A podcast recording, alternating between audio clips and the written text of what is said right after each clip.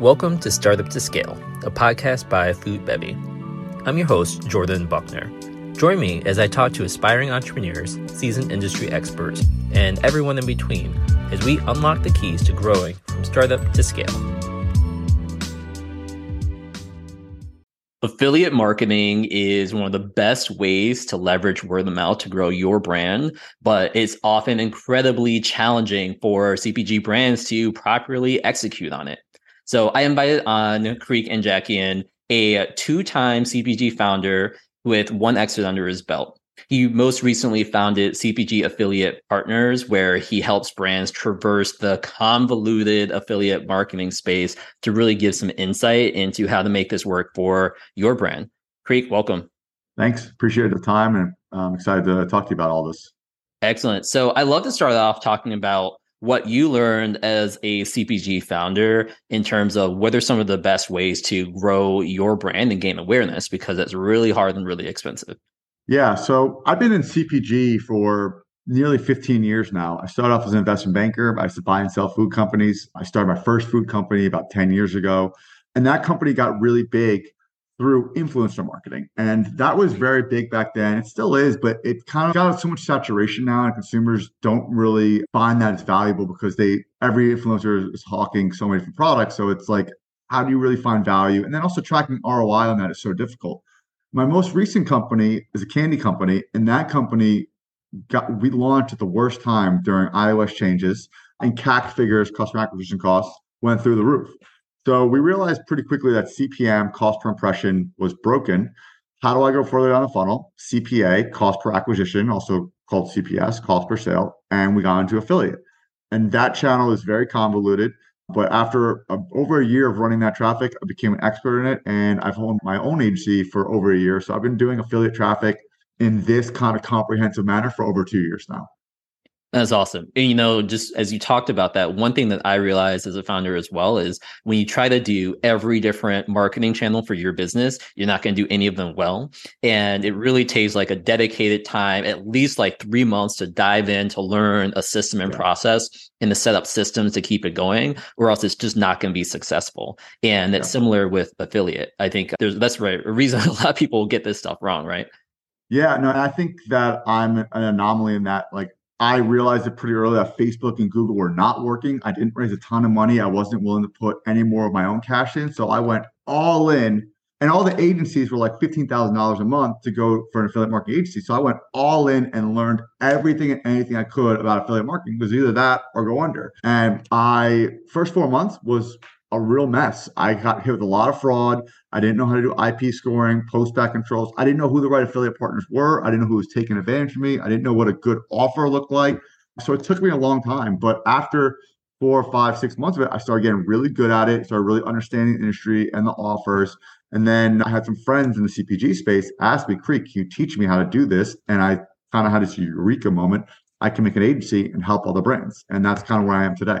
I love that. I did a little bit of that with Amazon too. Like I dove into Amazon because that's this whole complicated ecosystem. And then once you learn the things, it's fairly easy to replicate, but just doing it the first time is wild.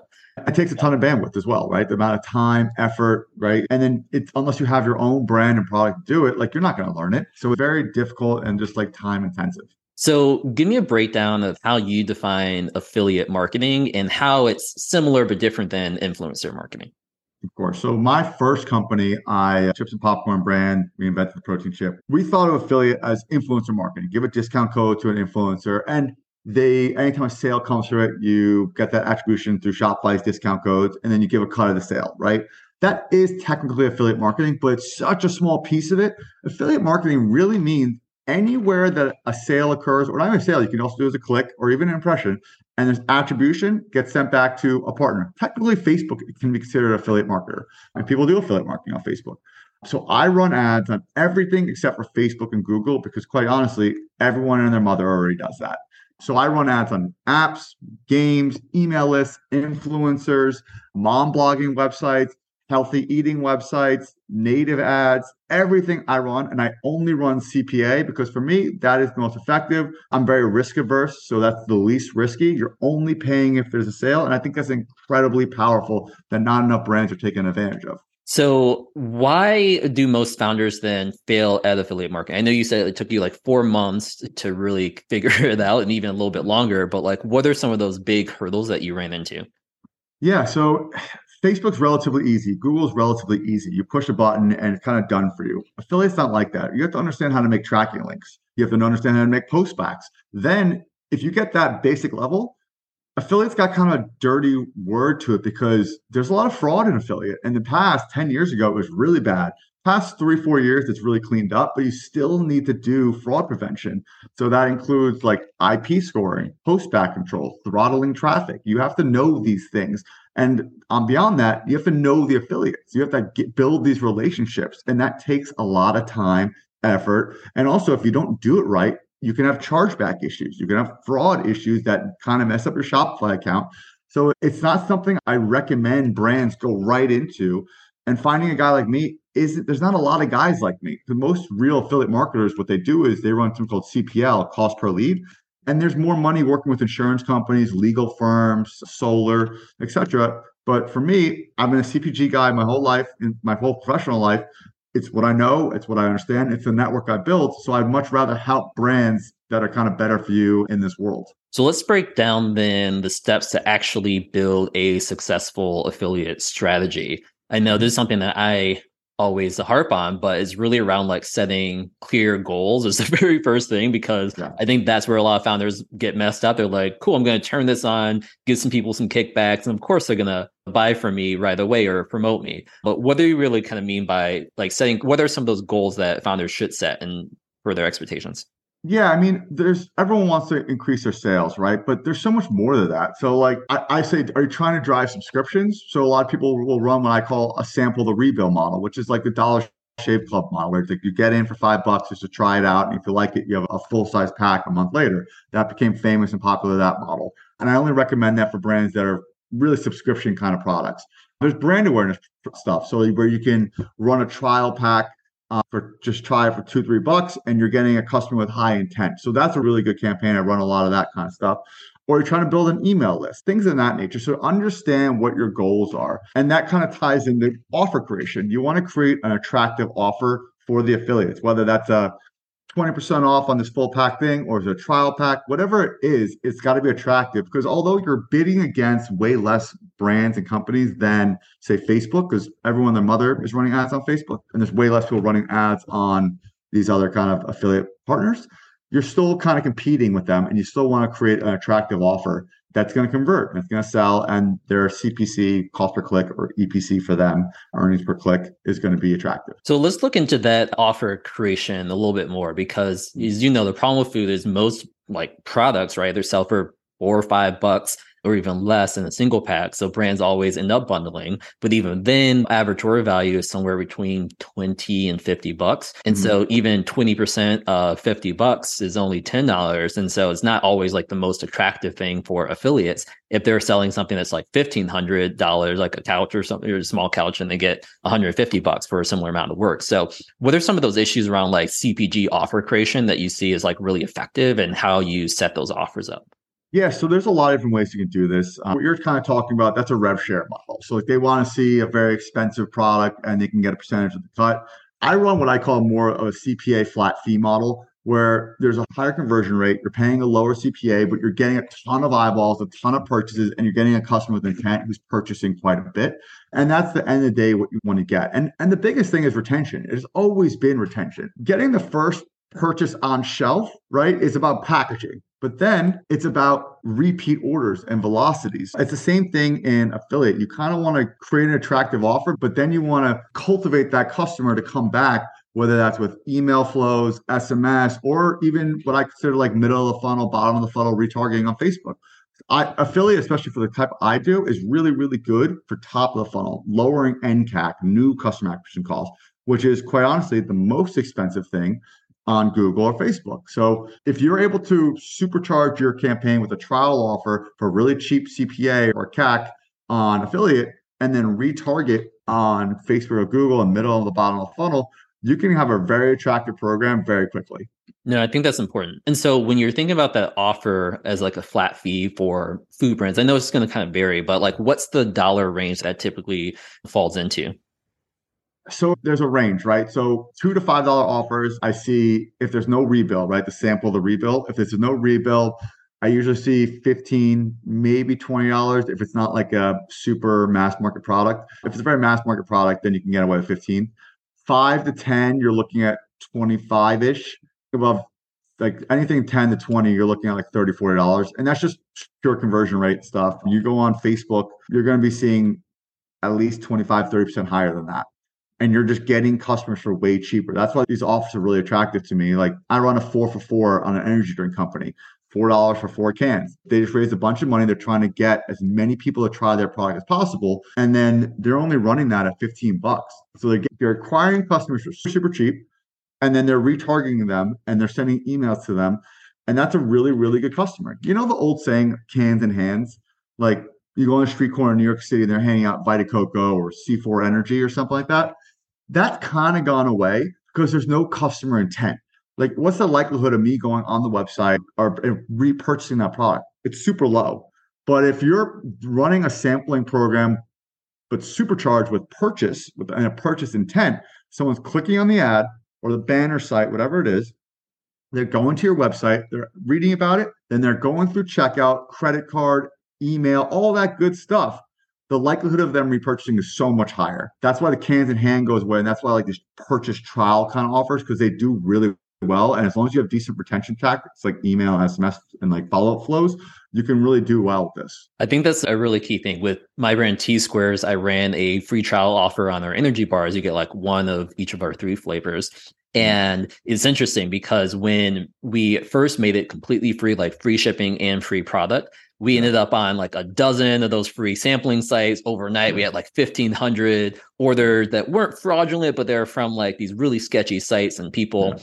But even simply, as you mentioned, like making the offer two bucks, four bucks, just pay shipping. Like if someone has to pay even five dollars, it really filters out all the people who are just looking for free stuff, right? Like Absolutely. if you if someone who's just looking for free stuff, if they see something for five bucks, they're like, nope, I have no interest in this. I just want it for free. But as you mentioned, like the people who are like, oh, this is interesting, like something I could try. Yes. Pay five bucks bucks for it. That's like what I would pay at the store, even less than at the store, because they you get rid of all the other shipping and purchase barriers for online stuff. Yeah. It really drives those people to consider. I like that. Yeah, because yeah, you're creating a little extra friction, but that extra friction is actually good because it gets away all the unwanted garbage.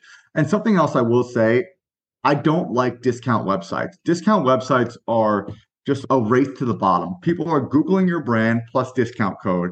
And for me and my agency and just in general, I never recommend that. It's just a race to the bottom. You're cutting your own margin. What I do recommend is a trial sampling program where you can run. And I always recommend my own client brands run it on Facebook and run it with me and compare the CACs. It's always cheaper on affiliate. It just is. And then the thing that you mentioned earlier, which is incredibly important, is that this type of activity is a top of funnel activity, right? And so we've talked about this on the podcast before, but there's a couple different marketing attribution models. I like to think of it as a five step process from starting at the top of awareness, consideration, decision, loyalty, and advocacy. And the idea is that there's the most people interested who are hearing about you at the very top, but the few people, fewer people at the very bottom who become like advocates or even loyalists to your brand.